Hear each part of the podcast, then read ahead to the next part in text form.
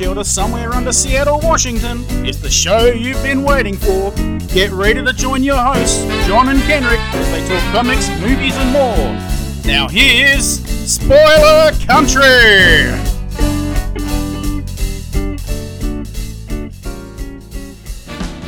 Hey, if you're listening to our show for the first time and you're on one of the social medias that we're on, like Twitter, Facebook, Instagram, any of those kinds of things, you should always check us out on scpod.net.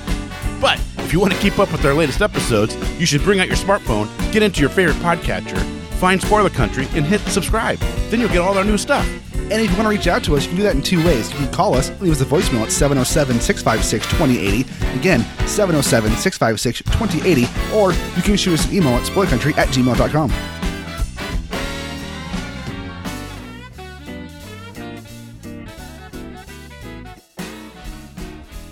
All right, welcome back to Spoiler Country. I'm Kenric Green. That is Mr. Horsley, and that is Mr. Allen. Howdy, how you guys doing? Welcome back, sir. And today on the show, it's all about Frank Gogol. And I think this must be his third or fourth time. But Casey, why don't you uh, give us a rundown of what we're going to hear? All right, so Frank Gogol has a new book out called No Heroine. and um, it is a vampire story. And the main protagonist in the book is a, a recovering heroin addict. And Cool. it is really, really well done. It's a different art team than Dead End Kids. Yeah, from Dead End Kids. Uh, It's actually the cover artist from Dead End Kids. Oh, nice, nice. He and his daughter are the uh, the colorist and, and the uh, inker penciler. But Nice. uh, really, really well done. Uh, the story is great. I can't wait to see uh, how all this goes. I, I've already read the uh, the first issue, so I'm I'm just waiting for uh, issues two and three to come out. I think it, it's another three three piece uh, series. So nice. yeah, So when does when does this book come out? I think he said April. Nope, actually comes out in June. It's funny you said April because in the uh, original entry you did with, with Frank, you said April, and he stopped you and said, nope, it's June. But it's, it's coming out in June. This episode will serve as a little tease for your folk book that comes out in June. It'll be in April's preview, so if you do, do like what this sounds like, go ahead and go to your LCS and tell them to order it for you in April. So I had a chance to listen to the interview. It sounds fantastic. You can't wait to, to pick it up and take it a read. Yeah, and Gogol is a great writer. Oh, yeah. Oh, yeah. He's fantastic. I'm excited. All right, well, should we just sit back and listen to Frank in his own words?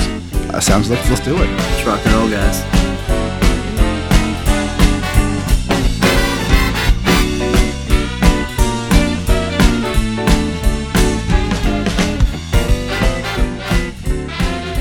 All right, everybody. All right, everybody. Welcome again to another episode of Spoiler Country. My name is Casey Allen, and today we are talking to the author of Dead End Kids, Ringo Award nominated Grief, and coming up in June, the new book by Frank Gogol, No Heroine. Frank, how you doing, buddy? Hey, Case, how's it going, man? I'm well. I'm well. Uh, just uh, living my best life. Looking at comics, people, and uh, having a nice late night brew. Well, uh, you've had some pretty good guests recently. Was it Si Spurrier was on, or uh, and Peter David yeah, yeah, Cy- yeah, yeah. yeah. I, I, Never met him, so I, I've not. what, what's fun? Oh, dude, I, I wouldn't know it if if I didn't hear somebody say it once. but no, man. Funny thing about him, He's a fan of I- mine. Kidding. I accidentally uh, called him for like two seconds before I called you because yeah, because uh, you're, you're very close on the um, on the Skype list of calls, okay. and so uh, I was about to ask Si Spurrier about No Heroine. He had no fucking idea what was going on. So now, now I've got my he- I've got Yeah. my. It's like you know, I was talking to that Casey guy, and he called you instead of me. he, he would have been very irate because I'd probably woken him up because he lives in London. And then Oh, yeah. he'd be like, So- I have no idea about this book. You should probably ask Frank. So yeah, it's got to be uh, oof. I, I mean, Six hours it- ahead. Yeah, about four o'clock. Yeah. yeah. It's when I wake up in the morning. So Oh, I get a little more sleep than that, but uh, not much. I gotta We've talked about that. start frying that bacon, man. Four o'clock. Exactly, man. Hit the road by five 15. Yeah. Honestly, the truth is, we got a kitten recently, and that thing just keeps me up all night. And by the time like I see the sun come up, I'm just so tired of trying to go to sleep. I, I just get out of bed. I was uh, I was thinking the other day about uh, being younger and you know that that feeling of it's a mix between accomplishment and dread when you're you've been out all night and you drive home and the Ah, first yes. rays of sunshine are are hitting you in the eyes after you've been in the club dancing your ass off all night or most drinking your ass off all night uh yeah i don't miss that feeling I, I, you know? I, I can't do it. I went out for uh, New Year's dinner. Uh, I guess it was two weeks ago with my wife, and uh, I'm originally from the East Coast, and now I'm in California, and we we celebrate New Year's at nine o'clock, like you know, to eat twelve Eastern, but like nine local, um, and we're in bed by maybe ten thirty on New Year's. I just I can't do it anymore. Like I don't know. You got when you get older, you got to start prioritizing. I like sleep, but I also like making comics, and you can't have both if you want to stay up all night. Oh no, not at all. So, uh, man, tell me, tell me about this book that's coming out. Yeah. All right. So, um, so real quick recap of where we're at. Uh, Grief came out two years ago. Uh, this this coming April. Um, went on to get a Ringo Award nom last year. Lost to uh, to to I wouldn't say a better book, but a deserving book. So I, I can let it go. Um, Dead End Kids came out last year. Uh, was sort of a I, I don't I don't want to sound like I'm tooting my own horn, so I'm just gonna say it. Uh, you know, breakout indie hit. Like I mean, we sold like seven thousand copies of the first issue alone. I mean, I got my royalties check today actually from third quarter, Oh, that's awesome. and it was it was bigger than I thought it was going to be, honestly. Um, but I enjoyed the hell out of that book. Thank you. Yeah, it's uh, it's it's weird. I still I, I have this experience with grief every once in a while still, but um, like once twice a week I'll get like a an Instagram message or a Twitter DM or something like that from somebody I don't know reaching out to say they you know they they got their hands on the book that they read it and that they they really enjoyed it and they're looking forward to the next one. I'm like that's like that's pretty surreal to me. Like I. I don't know. I've I have a, a creator's eye for this stuff. So like the further away I get from something, like the less I like it because I'm getting hopefully better at what I'm doing and I'm more focused on other things. And like, you know, Dead End Kids is about. I wrote the I wrote the issue last the first issue last May. So I mean we're we're not even. No, I'm sorry. I wrote it two years ago in May. God, that that was Holy shit. yeah, um, and then it started coming out um, last July, um, and like it's it's pretty far in my review. I've been working on No Heroine since about the same time, um, so it's it's weird that like I'm in this this space in between now. I have a book that I made after it that's been out already, and then this book is is in the process of finishing up now and is coming out soon. So it weird Grant Morrison-y space time stuff going on in my head. Um, but uh, so the book is uh I mean, the, the way I haven't gotten the pitch down quite yet. I haven't talked about it enough. You're, I think, you're my third podcast I'm talking about it on since we announced it uh, softly last month. Um, but essentially, it's like my love letter to Buffy. I think I talked about last time we talked uh, that Joss Whedon's a big um, storytelling influence of mine, and I grew up sort of inhaling and, and re-inhaling Buffy over and over again. I, I probably watched it once a year for like ten years straight, and then, you know, intermittently since. Um, so it's like it's really in my my storytelling DNA, and I, I wanted to write uh, some some some kind of Buffy esque, you know, female destiny hero, um, vampire slayer type book at some point in my career. Um, whether it was sooner rather than later, I, I didn't know. And then I, I was talking to uh, Chris Mad, who did the covers for Dead End Kids, and this was before Dead End Kids was a thing. Um, and he was like, uh, we, we used to share a comic shop when I lived in New Jersey, and I didn't even realize at the time like that he was like a like a comics artist. I knew he was like he did graphic design and art, but we, we joked, you know, about doing something together. And this was before I had published anything, and it was really just talk. Um, and then Grief came out, uh, and he and I uh, tabled at Great Philadelphia Comic Con two years ago, and we got to talking, and you know, the, the conversation basically ended with me him telling me, um, you know, I'd love to work with you. You know, we, we we have a lot of shared history where we grew up, and yeah, I think it'd be cool to do a project sometime. And I think like honestly, uh, Chris was kind of being nice, maybe you know, putting some feelers out there. Um, and then I got on the plane that day to fly back to California, and I had uh, like a rough idea for like what this book would be by the time I got off the plane six hours later, and you know, I got him on the phone, and I was like, "Hey, I got the book if you want to do it." Um, so it's like I said, it's it's my love letter to Buffy. Um, it's a sort of chosen one kind of uh, supernatural horror uh, coming of age kind of mix. Um, but what I did uh, sort of was infuse it with the kind of storytelling that I'm interested in. Um, I mean, anyone who's read Grief and Dead End Kids um, probably has the sense that I've got a pretty hard line anti-drug, uh, not vendetta, but like you know, I'm I'm not super into the the whole hardcore drugs and you know stuff like that. Um, and that's, I would hope not.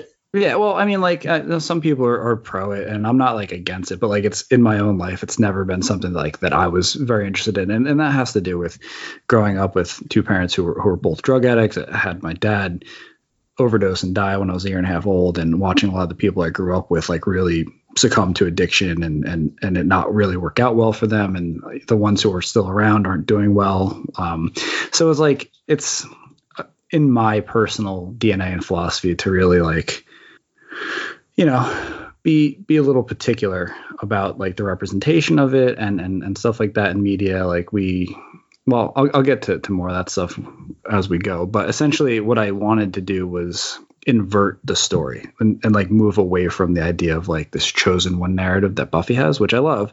Um, but I wanted to do my own spin on it. So, um, No Heroine is essentially Buffy the Vampire Slayer, but if Buffy was like a real piece of shit recovering drug addict. Um, and being like a monster hunter, vampire slayer isn't like a destiny of hers. It's something she falls into um, while she's in the early stages of recovery. Yeah, there, there's there's a little bit more to that, but it's it's essentially um, a sort of fair and honest look at um, what drug addicts go through uh, after rehab and after you know getting clean and, and like the struggles that they deal with there. Um, a lot of it has to do with self-realization um, seeing themselves for the people who they were and what they've done um, and and the road to sort of self-care and and making amends and stuff like that. And i'm sort of rambling at this point and maybe you should ask me another question. No no I, um, I, I read the the first issue and you you don't pull any punches at all. And one thing that that really hit me hard was how the uh, protagonist uh, she you could tell she was really struggling with who she is. And um, you know when somebody has an addiction that becomes their personality that becomes their reason for being is feeding that addiction. And when you take that addiction away uh, when you when you that you don't take the addiction away when you take yourself away from the addiction um, there is a void there that still needs to be filled. And uh, i can see it working in in that character. Um, she's she's struggling. She, she's hurting really bad. So uh, uh, the humanity that you put into that character really really took me. Kay- Kayla seems like a a really uh, well realized character just from the first issue. Ah, thanks. Yeah, I, I, I mean, yeah, I think again we've talked about this a couple times now. I always try to start my story with like the human character element of it, and then wrap that up in the genre. Um, so I, I, knew because of like the type of story it was going to be that there would be vampires and monsters involved and stuff like that. But I tried to really ignore that up front and just focus on sort of the experience that that is having, the struggles she's having, um, and and um, each issue um, is designed to not quite stand alone, but more or less stand alone. So like the cliffhangers resolve sort of long form rather than like at the end of the first issue of Dead End Kids, the second issue picks up right there. Um, and we, we, sort of follow her through these different stages of self realization. And this this first issue is very much about realizing that being off drugs and being clean is is only the first step on the journey. There's there's there's more to it. There's there's people she's hurt along the way. There's there's people she's still hurting in different ways. And and she has to realize that you know she's she's not the good guy just because she she she did it. But also you know us as viewers we see that she's trying and she's learning the lessons. Like like i said it's it's an honest look at this. Um i don't know if i mentioned this last time we talked but one of the biggest storytelling influences on my style of storytelling was a book called Speaker for the Dead. It's the sequel to Ender's Game, um, and I don't want to spoil Ender's Game for anyone, but it picks up uh, some some decades after the end of Ender's Game, and and the the main character Ender uh, is dealing with a tremendous amount of guilt, and the way he um, sort of makes amends for the sins that he's committed uh, is by becoming essentially a eulogist. He goes around the galaxy when people call for him, and he comes to a village or a city, and when somebody's died, um, he gives basically what's a eulogy for them. But he takes sort of like a, a private investigator approach to it. He'll he'll come to town and he'll investigate the person top to bottom. You know, figure out their good deeds, their, find find all their warts, and then when he delivers the eulogy, it is a fair, honest, clear assessment of who the person is. There's no flowery language. There's no, you know, there's it, it's it's it's almost like an old school newspaper article, like just the facts, and like you take and leave what you want um, when you hear it. But uh, like I always thought that that was really compelling and powerful, like because who who among us is like perfect you know who's who's who's a good person. When when we go to funerals we hear eulogies like it's usually mostly the good stuff.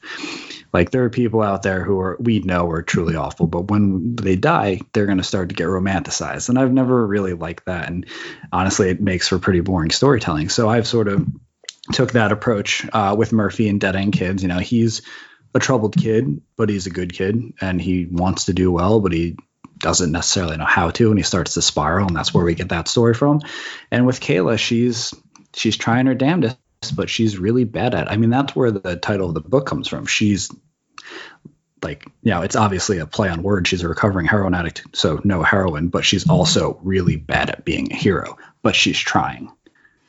And it seems like a really hard line to toe as a as a writer to to fully display a character's faults and yet make them compelling enough that you want to root for them? Was was that a challenge to to maintain that know, it, it was, but not in the way you're thinking. Uh, when when I was writing it and and plotting it and putting it all together, it actually came really naturally to me. Um, but that's because I've had to do those things in my own life. Um, I mentioned that my my parents had had drug problems, um, but uh, even honestly, a little more close to me, my two best friends growing up have been in and out of rehab, um, have been in and out of jail, have really struggled with with various drugs over most of our lives. I'm 32, so call it the last 17, 18 years. Um, and and specifically with heroin and like you know you want to be there for your friends and family when they struggle and and know I really uh, my my one is my cousin Tom and one is my brother Joey. Um, so like it's it's a little even more personal than friend. Um, but like when they get out of rehab or jail you want to you want to try and take care of them make sure they're okay. But like you can only watch a person fuck up so many times before you start asking yourself questions like why bother? or is it worth it? You know why waste your time if it's just to end up with them relapsing or getting arrested again? Um and it's so like over the years i've sort of for lack of a better word, meditated on it and, and, and put a lot of thought, thought towards it and a lot of energy towards these things. And, and where I'm at, the kind of person I am, I'm always hopeful or I want to be that, that things are going to get better. And I've seen specifically in my cousin Tom, uh, each time he he gets out or each time he gets clean, like it's a little longer. He's a little more successful. Like I mean, there's a real drive there. Um, and it's sort of like peaks and valleys. Like he was manager at the restaurant he was working on at for for a while, and then he had one bad night and spiraled down and was back in rehab and had to sort of start from scratch again. But he worked his way back up. I mean, like there's there's a real drive and determination to to be better there, but it's also punctuated by these these periods of you know not giving a fuck and and and doing all the things he shouldn't.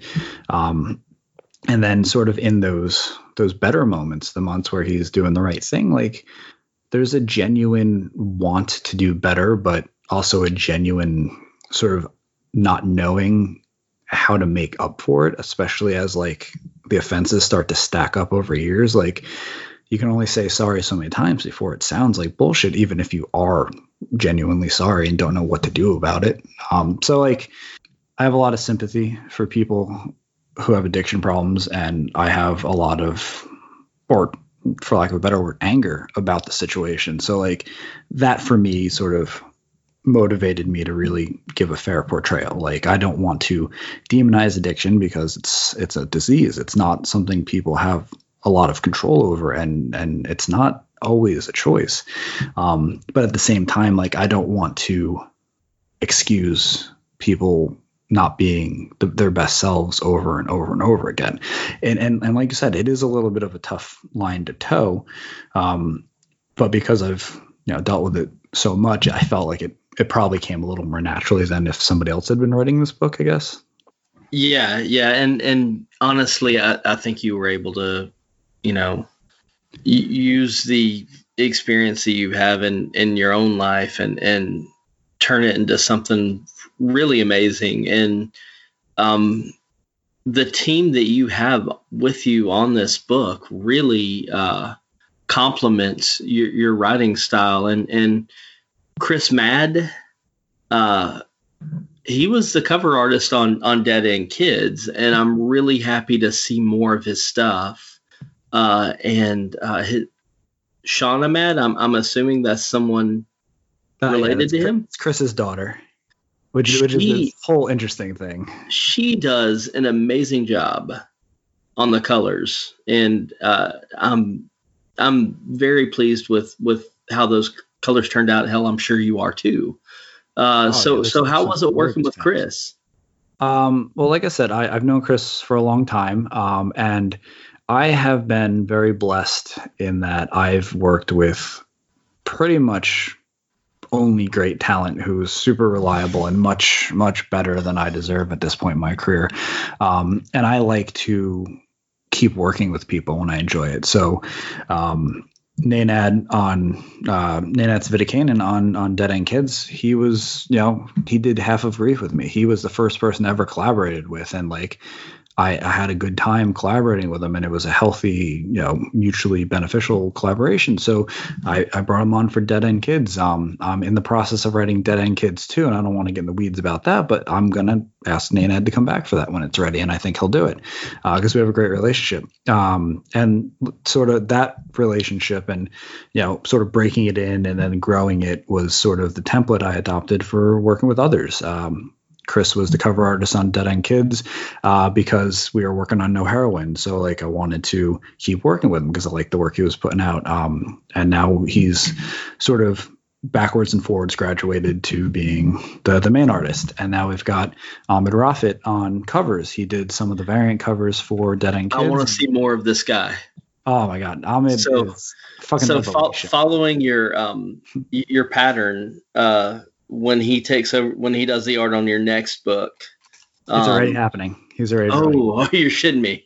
Yeah, no, uh, he's drawing a one shot for me right now that doesn't have a, a final title, but it's it's a uh, it's, for now it's called The Farm. It's a late golden age Hollywood slasher. So I took the slasher uh, sort of genre and moved it back about a decade from Halloween. Nice. Um, and it, yeah, it's it's it's a lot of fun. It's I mean the some of the pages have so much detail. Like he is. I, am glad I'm working with him now because he's gonna get locked down. I mean, he's got that that David Aja sort of uh, is it Dave Mazzucchelli um, like yes, th- that simple. I, I totally see it.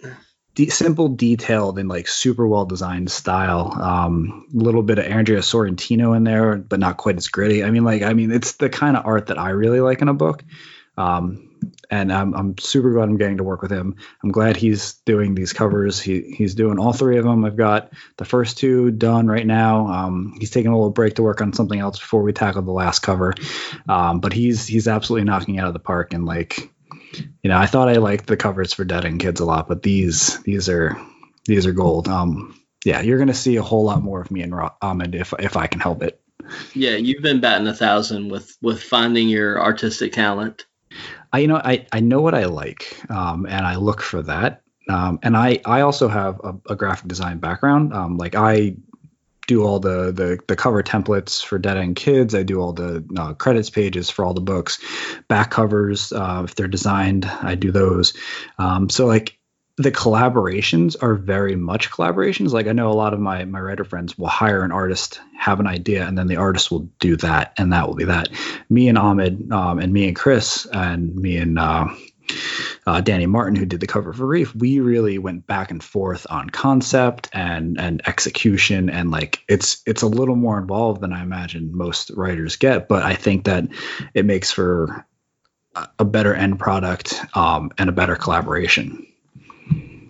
That's awesome. Um, so you guys dropped this in June, correct? Yeah, that's the plan. God willing. you, know, you know, this is actually the scariest book I've ever worked on because uh, Grief had been done for a very long time before it got pitched to Source Point Press, and I wasn't even the one to pitch it. Uh, Andy Schmidt of Comics Experience pitched on my behalf because he had accepted it to a different publishing program that he was working on and rolled that into Source Point Press. So um, I'm not sure if I ever told you this story, but I found out Grief was getting published uh, at New York Comic Con in 2017. Uh, I had just introduced myself to the uh, president of SourcePoint Press, just doing the networking thing. And about halfway through the conversation, he stops me. Travis McIntyre is a big, gruff guy, kind of looks like Tormund from Game of Thrones, um, big, crazy red beard and hair. And halfway through the conversation, he says, What's your name again? I'm like, uh, it's uh, Frank Gogol. He's like, Oh, yeah, I just read your book we're gonna pick it up. I'm like, ah, oh, you got you got to be mistaken, man. I I've a never submitted anything to you, and b never submitted anything to you. He's like, he's like, it's grief, right? It's like, yeah. So yeah, we're gonna pick it up. Um, so uh, I had like a, a minor mental breakdown, or at least I thought I did at New York Comic Con two years ago, um, and here I am. Um, but yeah, uh, I'm not. I can't even remember what the hell we were talking about. Uh, the the the book drops in June. And oh yes, yes. So this is the first time. So yeah, Grief was done well before it got accepted. I pitched Dead End Kids after I finished it. Um, No Heroine was accepted based on a pitch that had no art attached to it, basically, like just off of my track record with Grief and Dead End Kids, and knowing you know that Chris is a capable artist was enough to sort of sell the idea. Um, and and now we're yeah like like most comic creators i'm on a clock for the first time. Um, so it, it's interesting. Like i mean i'm not worried about it. We're ahead of schedule and and and things are things are looking great. But like it's it's a very different experience than rolling up with a finished product and and yeah. But i like to uh i like to test myself uh, you know, sort of do pressure tests and and and uh, stress tests and see like what I can handle and always be trying to sort of level up. So I wanted to approach this book that way. Um, so yeah, No Heroine's coming out in June. It'll be in previews in April and May for pre-order, and you know, God willing, we'll finish the book by then. yeah, just you, when you take over the X line, and uh, you utilize your uh, design background to make a uh, almost an entire you know six issues of uh, books that are graphs and backstories for the main title in the X line that you're doing uh, that tells this weird convoluted story and then also have to direct all the other titles around it. You'll look back on this uh, little time crunch and go like ah you know, Nothing. I think you, I think you may be alluding to House of X and Powers of X and X spun out of it. Yeah, I might I might be wrong, uh, but I have to say that book specifically blew my mind in a bunch of different ways, and it wasn't necessarily because the story was good. I like the story a lot, but I, I don't. I'm not even sure I necessarily understood it. But I'll tell you what, if Jonathan Hickman can do one thing, it's he can make fucking graphs interesting. oh yeah, yeah. Like Dude, it's like he is a history math book, but it's cool. He does some galaxy brain shit.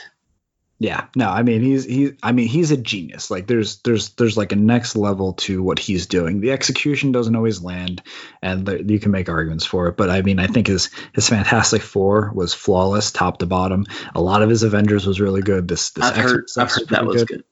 Yeah, it's definitely worth reading. Um, and and that you have the benefit now of reading it as a whole like pretty consistently i was reading it when it was coming out and like there were a lot of delays and like because the way things were released, it didn't always make a lot of sense right away, which is fine. I mean, it made mystery, and I think that's one of the great things that comics does. Um, but yeah, I if you haven't read the Fantastic Four stuff, like put your microphone down, go do that, and we'll finish the interview later. um, if you haven't read the X Men stuff, uh, definitely check it out. Uh, I think they're gonna release the first like complete collection trade paperback in the next couple of weeks. I think I got that on my list of shit to buy. Um, yeah, I've I've read a few of the floppies, but yeah, I, I want to get the uh, I want to get the collection because yeah. do it. It's it's super good. Um, but yeah, so the book drops in June. so um, book drops in June. The next book is going to be uh, what is it? Dead End Kids two. Uh, that's what I am calling it for development's sake. The actual name of the book is Dead End Kids: The Suburban Job. And then the uh, third one will be House of Dead End Kids, Powers of Dead End Kids. We said we weren't going to talk about this. oh shit! I'm no, sorry. No spoilers. On Hope I spoilers. didn't. Yeah. No, uh, you know there is there is a potential idea for a uh, Dead End Kids three. I mean, Uh, if you if you have something that's solid and characters that are solid, I mean, I, why the I- hell not? I don't want to give away too much, so I'm gonna I'm trying to, to stop myself because I really, Talk to really, Ron. really like to talk about this. I will say this: um, there is a sort of after credits type scene written for the end of number two. Oh, nice. depending on how number two sells, if it's similar or close or better than how number one did, that's going to get tacked on to the, the printing of the last issue. Um, if if people aren't as interested or it doesn't do as well for whatever reason, we don't have to print it and we can just leave it at that. But that that stinger at the end sort of ties a lot together and sets up a third one. And I have a insane story that I want to tell for number three, but I got it's it's got to be earned. Like people got to want it. Um, All right, you you heard it here first, folks. Um, pick up uh, the all the the books. second, yeah, pick up all the books. Um, it, throw throw him money if you see Frank Gogol walking down the street. Throw him some money because I carry I carry a basket with me everywhere, so just toss He's it in the gonna- basket. he's gonna turn that he's gonna turn that money into comics. Yeah. Um, And and, you know, since we're since we're talking about stuff, um, Dead End Kids, the collected edition, the trade paperback, is in previews right now. Uh, so anyone who hears this, Oh, nice. anyone who hears this interview in January 2020 or February 2020, you can go pre-order that by the end of February. Um, it's crazy cheap too. It's it's 9.99, I think. What? Yeah, like I mean, we we we talked the publisher and I about like what a, a good price point would be for it, and I really pushed for a lower price point to make it, you know, so people could read it. Like that's the I, I know how hard it was to find the first issue, and a lot of people couldn't read any of it without the first issue. So I wanted to make sure this was super accessible. Um, I think if you order it online, it's like seven bucks. Um, if you do like discount comic book services, I mean, I'm I'm literally giving away money by saying that, but I don't care. I just I just want people to check the book out. That's got to be a pretty amazing feeling to see somebody holding something that you wrote and actively reading it. So, um, yeah, pick up that book. Yeah, yeah. So, so just to recap, because there's a lot going on here. Dead End Kids trade paperback is in previews now until the end of February 2020. So go buy that for 10 bucks. Um, no Heroine number one is dropping sometime in June. We don't have an official date yet because that's up to Diamond um, or an order code. But if, if the book sounds interesting, um, all you have to do is go into your shop starting in April or before the end of May and say, hey, I want to check out this No Heroine book. Uh, it's, it's three issues, just like Dead End Kids. Uh, so, like I still want to, like, I want to keep things affordable for people, and I think writing four and five and six issue miniseries, like it starts to get really expensive. The wait starts to get really long, um, and like I just don't want to do that to people. Like I don't know, that's just my style. So I made the issues a little longer instead of making more Oh, issues. yeah, I, I noticed. I noticed the page count was uh, quite a few pages longer than it's, it's uh, four than- pages per issue, yeah. um, and then the third one uh, I think is eight issues. Um, I'm not quite done revising that for letters, so we'll see. Um, and the art's not quite done, but uh, I think it might. It's going to be at least four, maybe eight more pages. So um, I'm just experimenting. Like, eh, you know, if we don't, I don't want to get too in the weeds about this, but I, I see the future of comics as being fewer issues, bigger issues. Um, I, I I don't have any illusions about people in comics not wanting to pay more for comics, but like if you look at the sales numbers, people are paying 10 bucks for Action Comics 1000 and I think 10 bucks for like a Catwoman thing that's getting solicited right now. So like I don't think that there's a problem with paying more for comics if they're good as long as they're they're good and the value is there. You know, there's more pages, better better paper stock. And I'm not at all pitching the idea that I want to make my comics more expensive, but I would like to make them more valuable. I'd like to get them into people's hands quicker. Um, I don't know if you read uh, Scott Snyder and uh, Greg Capullo's recent Batman, uh, Batman Last Night on Earth, but it was three oversize uh, issues rather than six or nine issues or whatever it would have been. And oh, like cool. they were they were a little more expensive. I think they're like five or six bucks a piece, but they were definitely at least double sized your average comic, and they were also sort of like European yeah European uh, dimensions. So they were bigger books and thicker books. And like I had no problem paying more for a book that I felt was better made and had more content and that I got the story faster because I didn't have to wait nine months. Um, so actually, uh, so while I was, um, I had to take my uh, oldest kid to dance tonight and I, I reread No Heroine, uh, did a little homework on that. And then, um, I, I had downloaded Court of Owls on my phone. Oh, nice. and, yeah. uh, I, it's the first time I'd ever read um, a Snyder Capullo Batman, and okay, holy, holy cow!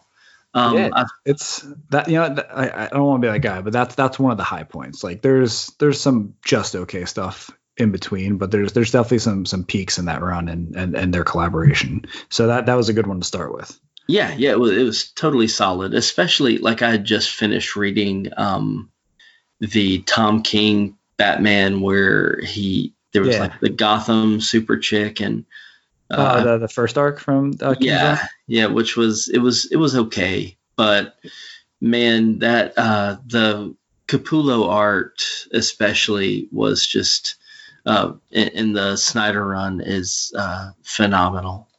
Yeah, no, I'm I'm a, I'm a big fan. Um, and even like I am a lot more uh, lenient than most fans about the quality. Like there are definitely Court of Owls is great. Last Night Earth is pretty good.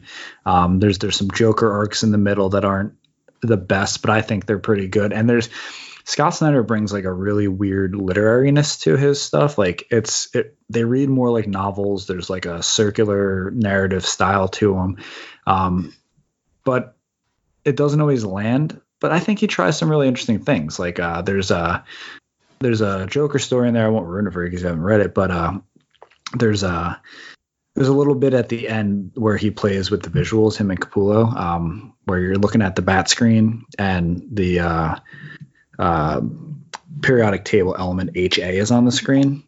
Um, but because of the way the panels are stacked and the the way like you know they're they're they're framed like as you read down the page it's like the page is laughing at you ha ha ha ha. And it's it's a joker story. So it's like there's there's some the cool stuff in there like that. Um there's an issue um where Superman gets Joker gassed, um, and you don't find out till the end of the issue. But like, there's some really cool sort of Gotham history about like the Gotham Opera House and and like this Apollo scarecrow that they have hanging in the rafters, like sort of foreshadowing the Sun God. I mean, S- Scott Snyder did some really great things on that run that I think went unappreciated by by people who didn't take time to to ingest them and digest them.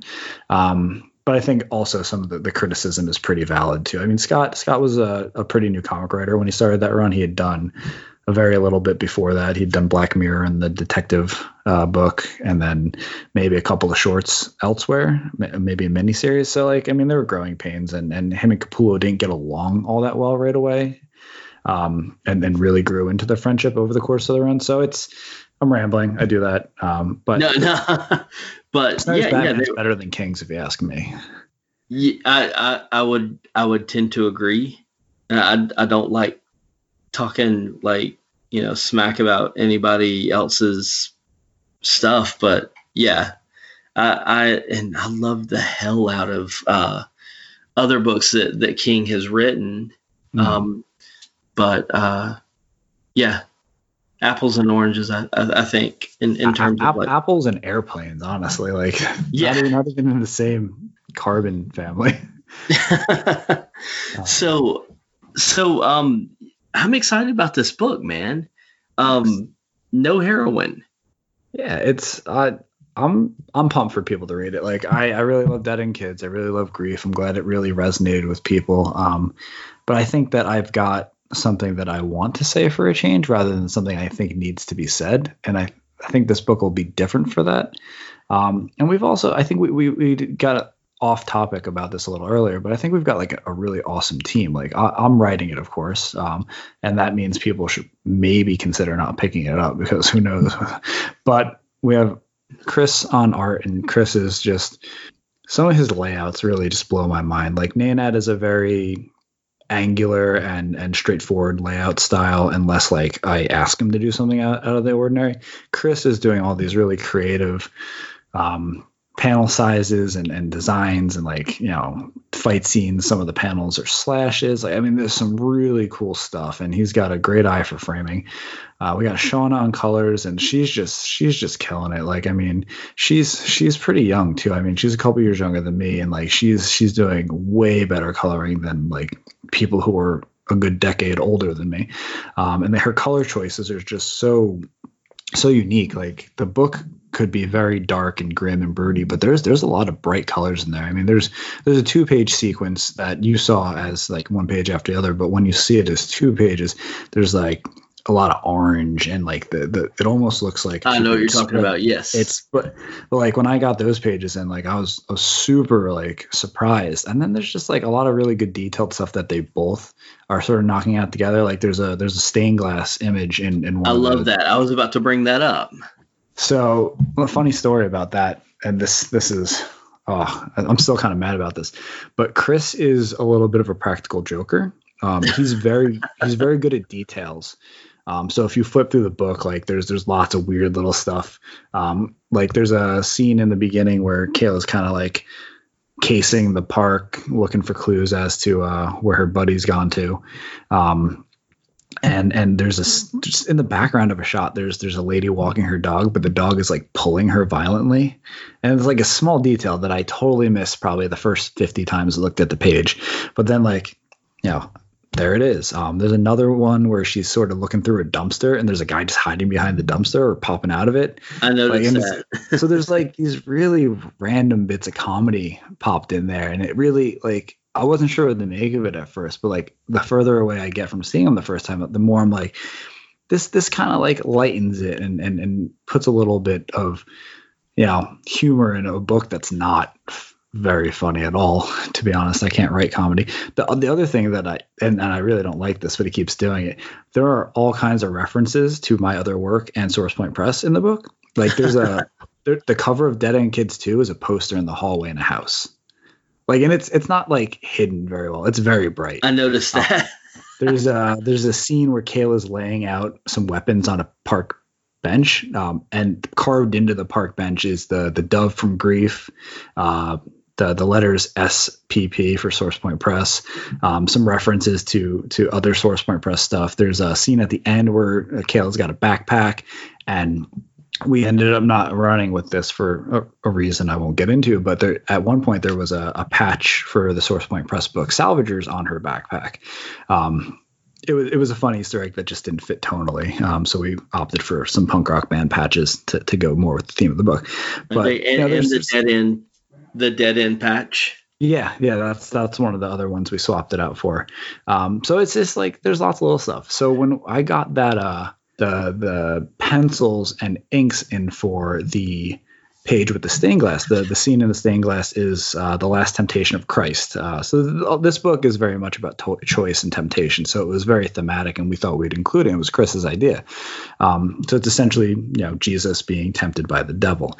Um, but and I I almost missed this, and it almost went to colors. But uh, the first time I got the the page in, uh, it wasn't Jesus. It was Buddy Christ. and and if you look at the page now, it still is Buddy Christ, but with like a very solemn face the, and like the hands different and yeah, no smile. The, the, the facial expression was like really like gotcha, and and like the fingers were doing like finger guns. I mean, it was. It took me so long to catch it, and like that's just like one of the reasons working with Chris is so great is because he is he's just fun and he's he's talented and he's he's a hard worker. I mean, like this is a guy who really busts his ass on the craft end of things and and and gets better. Like he is. uh, We mentioned Capullo. Capullo is one of his big big influences and and somebody he really admires and and like I see like the same kind of work ethic that Capullo and and and the other you know mainstream artists have in Chris and I it's it's honestly a, a crime that Chris isn't doing more work and and doing like work with not s- s- fucking people like me Well, well, I mean, you are killing it right now, and Chris and uh, his daughter both do horror comics really well. Uh, they're they're holding up the art end very well, and I can't wait to see where this comic goes because uh, you you have me hooked with the first issue. Um, it uh, you know occasionally you pick up a book and it's, it's the first issue is always kind of squirrely because you know if you don't if you don't hook people right away on the first book, then they're not going to get that second book. yeah Uh, man, this uh, this book has a flow to it, and uh, it it moves fast. yeah It's it's Yeah, tw- it's twenty eight pages. Um, you know that's counting the front and back covers, but it do- Yeah, it, it's- it doesn't yeah. slog. I, I you know it's so when I was doing the the press rounds for for Dead End Kids, I, I talked a lot about how like one of my goals with Dead End Kids was not to have like your sort of stereotypical first image issue. Um, image books, and I and don't take this as a knock. This is really just an observation.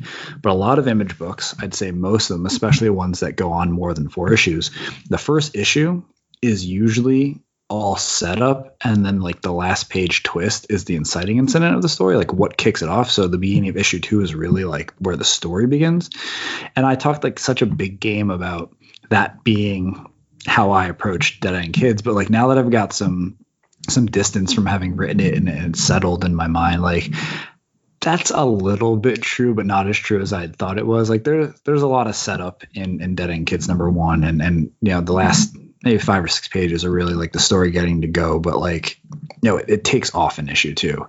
Um, with this book, I really really wanted to course correct on on on that idea and like have the the story essentially starts before we meet Kayla, and we catch up with her on like a quiet moment but like then she hops into this sort of mission that she's already on and like is moving forward with it. Um and from there i think there's there's there's actually a couple quiet scenes in the book like and that's sort of a hallmark of like how i like the i think that that the character moments matter at least as much as the action if not more so like we've got a scene where she's sort of contemplating what to do next we have a scene where she ends up in a church um, and that's actually a scene that I'd, I'd, I'd love to talk more about um, but people haven't read the book yet yeah, and, and that I thought it was interesting how you did that and how she utilized uh, Yeah. various things. Yeah, want to Exactly. Well. Oh so- my gosh. so the the church thing without giving too much weight like was born of narrative necessity. Like i wanted to get to that moment that you're thinking of um, where where she utilizes the tools available to her. But it also like as i was writing it, it like i started to remember being a kid and going to narcotics anonymous and, and aa meetings and na meetings with my mom. And like they were always in church basements. And and i, I always remembered like i um if you remember in grief there's a story in the middle about a kid who goes to an na meeting with his mom on his birthday around christmas time. And like that was Yeah. that was a lot of like wednesday nights during my childhood. And like that's where that story came from. And i always remember like they'd start with a prayer. And like my mom was never particularly religious. Like i was baptized and stuff like that. But like we didn't go to church when it wasn't easter or anything like that. Um but it was i always remember my mom like doing the Lord's prayer and like asking for like serenity to to get through the day sometimes when I'd piss her off. Um so like when I was writing this church scene for narrative reasons, like it reminded me that this is it sort of it came together like that she would be going to a church um and then that she would you know do the stuff with the praying but also uh like one thing that i don't know that a lot of people who don't encounter recovering addicts understand uh, is is that like these people they, they often end up relying on other people for stuff that they should be doing for themselves. Like it, it becomes easy for them to not take care of themselves because other people will do it for them. And that's part of why they don't always re- recover fully and relapse. Um, and i think that on some level the the going to the church and, and praying and sort of reaching for help wherever she can get it. And, and just you know it, it takes the burden of of responsibility off of people like to, to ask and hope for help from somewhere else. And like not that nobody should help people but when it becomes habit or second nature or it becomes taking advantage which this story is very much about um, it, it it's not a positive thing anymore right? It's it's a crutch. It's it's a weapon honestly. It's it's how you hurt other people. Um, so like you know like i said that scene was something that i needed to set up something later but it morphed into probably for me what is the most important scene in the book. Yeah, yeah, and I, I, I thought it was very creatively done. Um, man, I, I'm really excited about this book.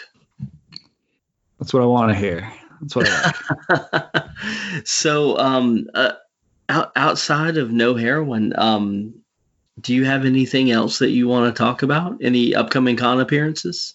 Uh yeah. Uh I've got six one six shows on the schedule for the between now and April so far. I'm probably going to add another one or two some somewhere in the next couple of weeks, but uh, I'll be up in Portland uh, January 24th and 25th, or 25th and 26th, whatever the, that weekend is, Saturday and Sunday for Wizard World Portland. I'll be up in Vancouver for Fan Expo Vancouver uh, a couple weeks after that, I think.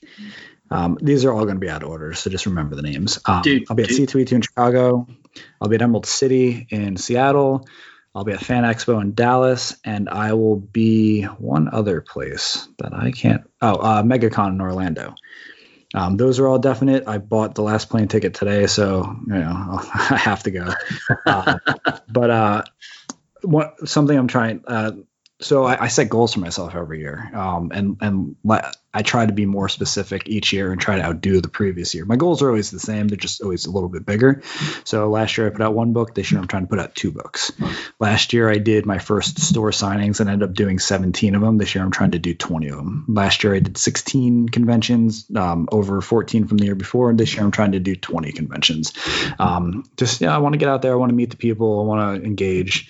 Um, and I think I think I'm starting to reach the end of my threshold. Like I think 20 is like where things would start to get uncomfortable in terms of travel and taking time off of work and abusing my marriage. Um, I was, I was about to say, yeah, don't piss off the wife. You just got her. yeah, when, I think when we talked last, I yeah, you just got married. yeah we, we, we did the uh the the the sort of commentary for Dead End Kids number three. But yeah, um, but when I was doing the press rounds last time and when I was doing my convention schedule last time, I was planning my conventions around the wedding, and some of them were on the calendar before we were even engaged. So like it's 2020 is going to hopefully be a quieter year in ways that it wasn't last year, but a more exciting year with with regards to conventions and signing and getting around. Uh, but I am looking forward to the downtime. Like I, I'm I'm on the tail end of, of the off season now. I got I think two weeks until my first convention, and now like those two weeks are just fucking they're flying. And I'm like, give me give me the days back. I, I want to finish Uncharted two and read another book. And but uh yeah, uh, so yeah, I got those conventions coming up. Um, I'm gonna do a billion store signings if I can this year. Um, nothing's on the schedule yet. Uh, I'll have more information for that like around the time at least the trade paperback for Dead End Kids comes out, um, and then a lot over the summer and into the fall. Um, Dead End Kids two, if all goes well, we'll we'll hopefully be out in the fall as well. Um, so this this will be a long year uh, in terms of promotion and cons and, and signings and stuff like that.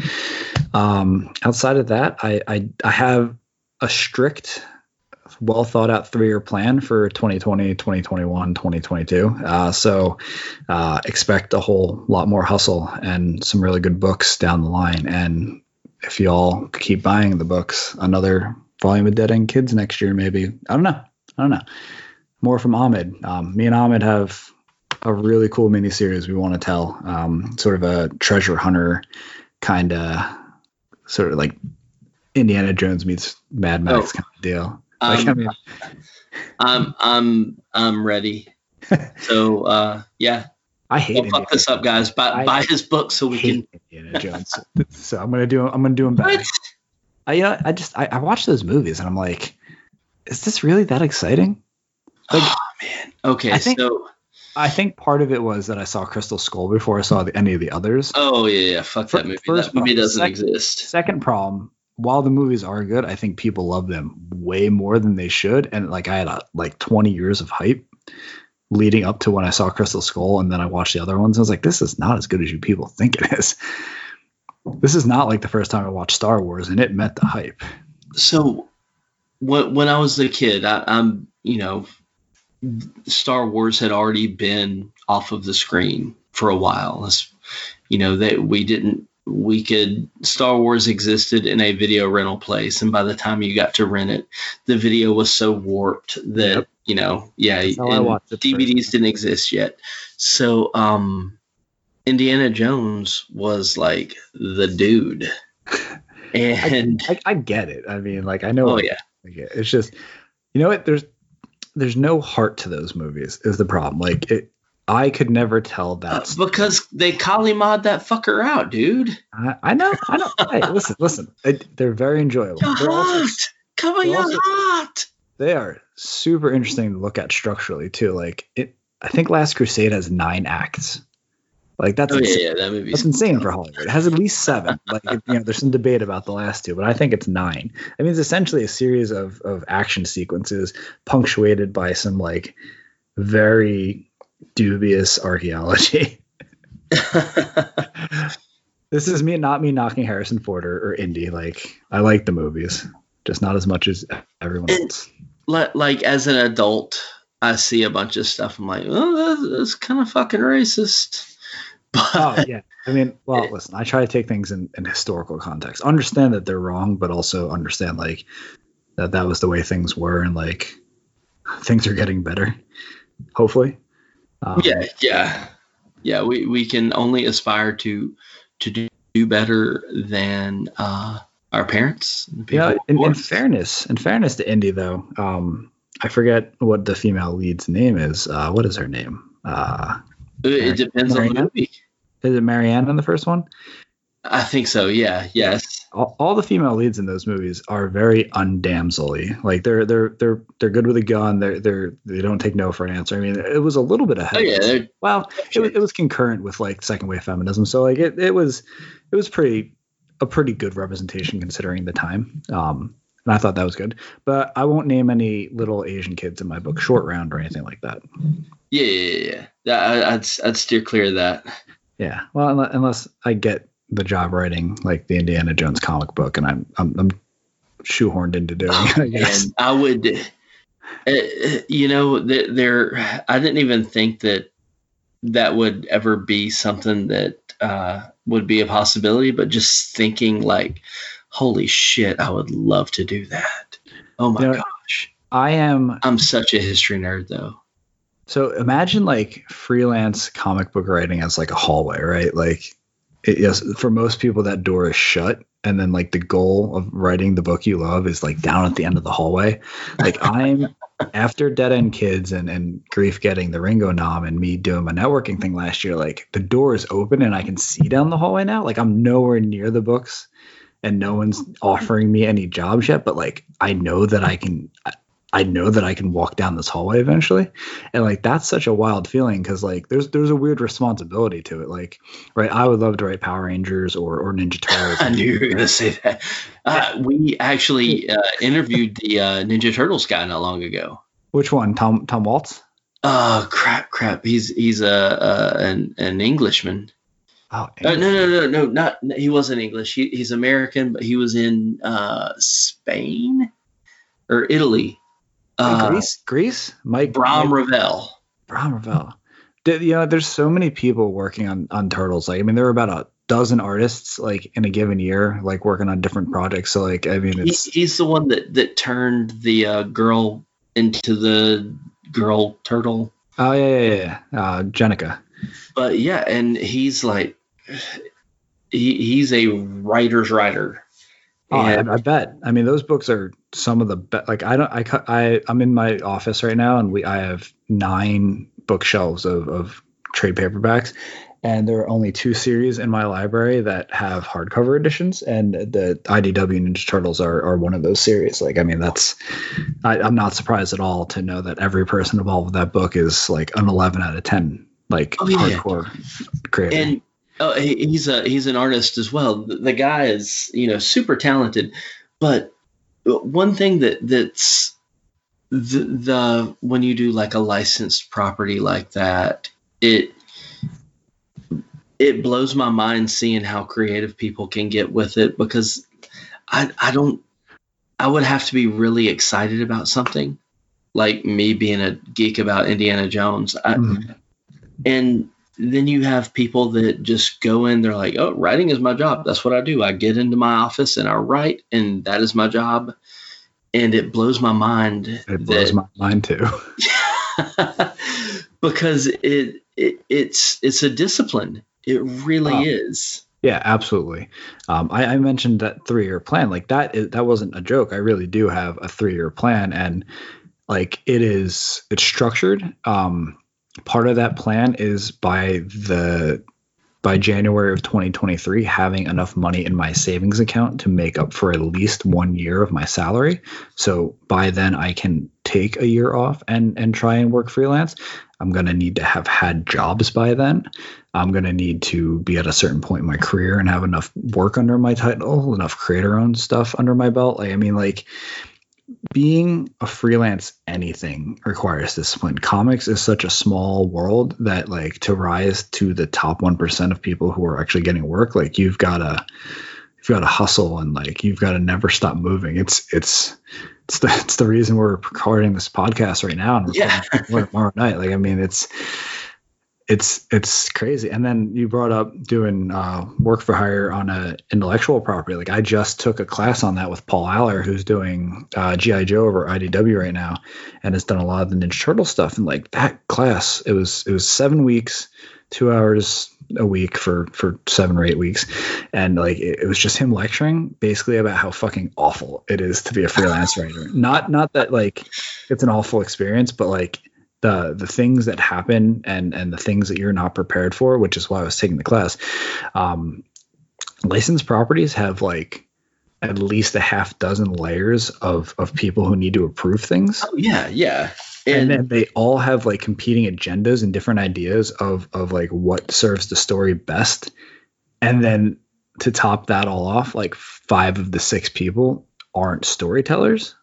So it's it's i'm i'm cautiously optimistic about my future in freelance writing hopefully writing some turtles some power rangers maybe some spider-man i've got a great avengers pitch i'd love to check out one day um but like i that was a lot of cold water and now i'm like I'm still looking forward to it, but in a more professional way, like not like the the the little fanboy who like is gonna get to get his dream job kind of way. It, so I've mutated over the last like six months. And, and that's i mean that's, that's amazing. Uh and, and just you know kind of learning the ropes as as you go. It's, it's uh, i was talking to jim zub the other day and uh you mentioned there's a, a layer of people in between you and you doing what you need to do to get the comic written. And uh he um i don't know if you know this but he he does the uh or, or did for for a time the uh, Dungeons and Dragons comics. Yeah, yeah. And they eventually um, just started talking to him directly because they're like, "Mm, you know what to fucking do, He- because they they realized, oh, this this guy is this he's one of us. Mhm. He's not just you know some writer off the street. He is a he's a gamer, Mhm. and uh, he uh, the the licensed properties that he takes on uh, was it's really um, interesting what he can inject into them. Yeah, and he's he's a really unique example. I don't know Jim very well. I've met him a few times. We've talked a few times, um, but I know his work pretty well. Um, it's crazy that he is able to land on so many properties that he adores, uh, and for a couple of reasons. One, most people doing freelance take what they can get, and like you end up on like if you, know, you might not be an Evil Dead fan, but if they if they're offering you the job, you take it. You know, but it seems like every property he gets to work on is something he loves, and I know that he he put his time in doing stuff that he probably didn't care about. I think there was Enigma was maybe the name of a book or Figment. Um, it was a Disney property that Yeah. Marvel did, like an all ages title. Yes. used to do that, and I gotta imagine that wasn't the book that he was hoping for. But know, We talked now- about that a little bit, and he, yeah, he was all over it. Yeah, no, I mean, like he, he I read it uh, yeah, just to get a flavor, and he did a great job. But like I said, it's crazy that he's able to, you know, go to Dungeons and Dragons and, and Rick and Morty, and and he's doing he he did do a bunch of Street Fighter. Um, so, but yeah, and then the other thing that's that's crazy is that he's got these great working relationships with these these people and like they're giving him a little bit of carte blanche if i'm understanding correctly because essentially you know most people they don't want to work with fans as much as people might think they want to because fans come in with their own ideas and and and their own sort of biases against it and like that can you know in a working relationship where you've got to create a product and it has to meet like licensor um you know notes and stuff like that it can people can get pretty precious about what they think guile should be doing to m. Bison in in that street fighter comic like and and it could really people can butt heads a little bit about it. So like i i would really love to write some power rangers and i'd really love to write some turtles but like i am gonna if i was ever given the opportunity like i would go in with like less passion than i might have a year ago because it's a job, right? Like you don't it's not your dream job, it's their job that they're hiring you to do. And like there's there's a big perspective change that like I think most people need to go through before they get that work to to be able to continue to keep getting it. It's wild and I'm totally disillusioned, but I but I'm gonna but, I'm- but I'm gonna keep I'm gonna keep at it and and and but you know what the, the beauty of of comics is um you can you can work on turtles and do like the corporate version of whatever you need to do and it can be a great story. Like i'm not saying that like it's an impossible situation like you can turn out really good stuff while doing that but you can also go do your own turtles comic. Like maybe it's you know fucking cyborg human banana hamsters or something like that. That's a terrible name. Um but like essentially i mean that's how turtles was born honestly. Like it's it's a rip off of daredevil. Like splinter is stick. The turtles you know they, how did they get their strange abilities through canisters of, of chemicals on the street just like daredevil like i mean it's that the, the foot is literally a, an analog of the hand um, so eastman and laird they, they wanted to write daredevil so they wrote their own version of daredevil All right, guys. Um, I'm gonna be I'm gonna be real with you real quick. My dog was acting like a crazy pants, uh, so I had to cut out a little bit of this interview uh, because my dog was being a butthole. So um, everybody has dogs. Uh, everybody has buttholes, I guess. Um, I'm I, I'm assuming. So um, yeah, we're cutting this out. Conspiracy. Could you make it any more awkward? All right, back to the show. you're a, a genuine guy. You're I try to you're be. um, and I think that says a lot more than any amount of you know trying to say the right thing all the time or whatever. Just being the person that you are and that you've consistently been. I mean, you can't go wrong with that. So keep it up. And dude, again, I'm so excited for this book. I, I'm I'm glad to hear that. Like you know, it's always you always you always put a book together and then you always wonder if people are gonna like it. The same thing happened with Grief. It happened with Dead End Kids, and like I I got extremely lucky and had two two home runs in a row. And like yeah, eventually there's got to be a dud or or you know a foul ball in the mix. And and I don't think this will be the book, but you always worry. Uh, I think I think anyone who likes Buffy, who likes my writing, who likes monster books, who likes books with something like important to say or about an important topic. Like I mean, and it doesn't beat you over the head. exactly, exactly. I you, am not a preachy person when I'm not typing up Facebook messages to delete. you, you get uh, you you get the you know the importance of what's happening just through the dr- the drama between the characters, but it Yeah, doesn't uh, it doesn't preach to you as much as it shows you. yeah, it's the old cliche: show don't tell. Like Yeah, yeah, I just Um, but yeah, but th- thanks for having me. Like I'm like I'm s- always glad to come on Spoiler Country. I mean, Dude, like, anytime. There's, there's so many podcasts, and like there are a lot of really good ones. But like I have a genuine good time chatting with you, and I always have. So like I mean, yeah. I agree. And if you if you want to do a, a walkthrough on uh, this Oh, yeah, book de- when it comes definitely. out, hit me up, man. Oh, you got it. And, and and I've got some thoughts for how we can do it better this time. that sounds awesome. All right, dude, take it easy, brother. You guys go out and get no heroine, Frank Gogol, and uh, while you're at it, hit up, uh, pick up that Dead End Kids collection. Frank, be well, brother. Later, man.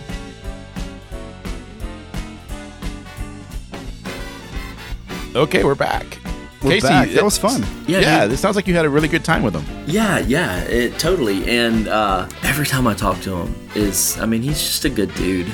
I got a little bit inside knowledge about what's uh, what's happening uh, on his next next project. So Nice, nice, yeah, nice. got some cool stuff down the pipeline. And um, hey Casey, did I smell a possible another commentary track coming for this one? Oh, uh, I, I'm I'm hoping so. Yeah, yeah, and and Yeah, we kind of sound actually like you said maybe on this. we uh, we actually talked about that a little bit, and I think it's gonna happen. So Nice, nice. I, li- I like Nice. Frank's commentary tracks. He goes, actually, I like all the commentary tracks because they're fun. But Yeah. uh, Frank specifically goes into some some good background knowledge of the books too.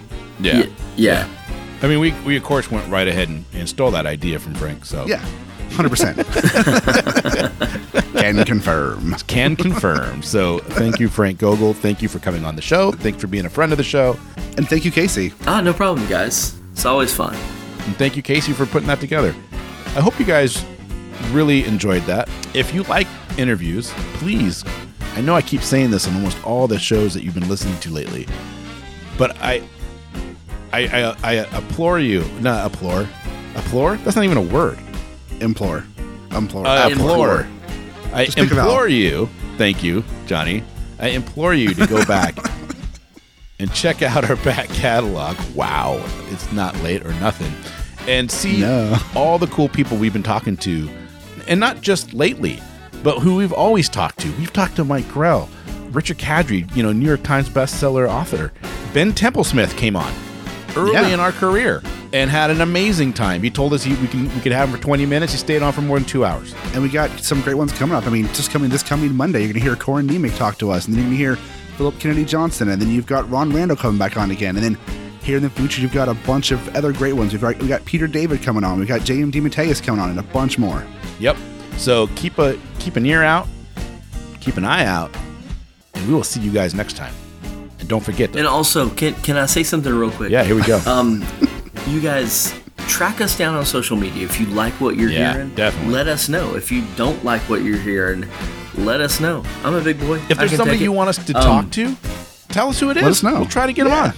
Yeah, and and as always, the creators that we that we have on here, follow them on social media, find their books, buy their books. Um, they can't make the products that they do, the books, the, the Yep. shows, whatever, 100. unless people are buying them. Yep, 100. So, um, Let them know that Yeah. you heard them. You, they, you heard about them through us. That would be rad. Yeah. yeah, exactly. Let them know. Hey, heard about you on Spoiler Country. And boy, is that Casey as handsome as he sounds? Because He is. oh yes, he is. Casey's a sexy mf'er. But he's taken, ladies. So back off, and fellas, taken, he's taken. totally taken. All right, guys. After all that, don't forget to open the mind And read more. Deuces. and visit our Patreon.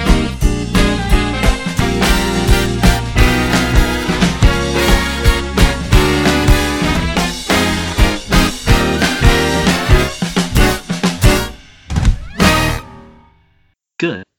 That's Cool. good. Can you hear me well? Yeah, I hear you great. I'm just testing out this new mic for the first time, and it's super expensive and complicated, and I don't think it was worth all the trouble. it's all good, man. We we got it figured out. No worries. For whatever reason, Skype was recognizing the mic also as the speakers, and it couldn't be audio and um, like a microphone at the same time. No, man. Yeah, it that shit gets annoying. It's all good. Yeah, Um, here we are. Let's see. I had everything. I had everything pulled up on my phone, and now it's not. Uh, Sorry, we'll, we'll just wing it. let's see. So, how many? l- let me ask bef- before uh, we get everything. Before I do like the introduction, and all that. Yeah, yeah. Um, bef- how, how many issues are you thinking for this? Uh, this one's three, just like Dead End Kids. Oh, cool. Okay. They are slightly longer issues. I think Dead End Kids was 20 pages an issue. These guys are 24 pages an issue. The last issue might be a little longer. um, we're about halfway through number two right now, and the first issue comes out in June, so it's there's a little flux still. Okay. Cool. Cool. Yeah, Well, um, I'll go ahead and start the introduction. cool. All right, everybody, welcome again to another episode of Spoiler Country. My name is Casey Allen, and today we are talking to Frank Gogol, author of a f- quite a few books now from Source Point Press. Uh, his latest book coming out uh, in April is No Heroine, and uh, he is also the author of Dead End Kids and the Ringo Award nominated Grief. Frank, how you doing, buddy? Whew, I'm doing all right, but I gotta let you know the book comes out in June. Oh, s- let me- You want, you want to start over? yeah, let me do that over. All right. Uh, yeah, no, it's it's in previews in April, and it'll be up for pre-order. In Oh, April cool. Okay. May, June. it'll come out Gotcha. June. Um, I'm, I'm trying to get better at doing a an introduction, so Yeah, I, I I appreciate you indulging me the uh, the opportunity to to work on that. Well, you know, a lot of people say my name wrong, so I've gotten used to like letting people get a first pass and like get the practice round, then letting them know, and then like, How, how The did they say your the second- name wrong? oh, they say goggle, they say gogel. I mean, like, if if you can imagine a saying of the name other than how it's pronounced, like people have come up with it. Like I, I know there's a there's a uh, Russian au- Yep. Author, so yeah. Yeah, there's a there's a small chance I might be related to him. Uh, both of our families come from a, a village in Russia that was called Gogol. Um, he had Oh, no, really? he, he had no children, so it wouldn't be like a direct descendancy, but he could be like my great great grandfather's cousin or something like that. That's fucking cool, dude. Yeah, villages Um, are small, so I'm just kin to like horse thieves and poor Irish people that probably starved to death. So well, you know, you know what's really interesting is I got I got the last name, but uh, most of my heritage is Irish. I'm only a quarter Russian. Um, just happened to be on the part that gave me the last name. So I am bred of thieves and poor people as well. All right, I'm going to start over again. You- you're All right. gonna nail it. Oh yeah, okay. All right, everyone. Welcome again to another episode of Spoiler Country. My name is Casey Allen, and today we are talking to author of shit. Not shit. I mean, the debatable. so I started laughing, and, and I did get one bad review one time. what? Fuck that guy. Or I, you know what? You know what? It's it's funny. I it, uh, it was for the last issue of Dead End Kids. After pretty much both all three issues got like basically nine and ten star reviews, um, and then this guy like a month after the book came out reviewed the third issue, didn't review any of the other two issues, and was just so mad that the book didn't end the way he wanted it to. retro damn book. yeah, I, I try not to engage with these people, and I got the screenshot of when the averages were good, so. All right, I'm, go- I'm gonna start it over, and I'm gonna do it right this time.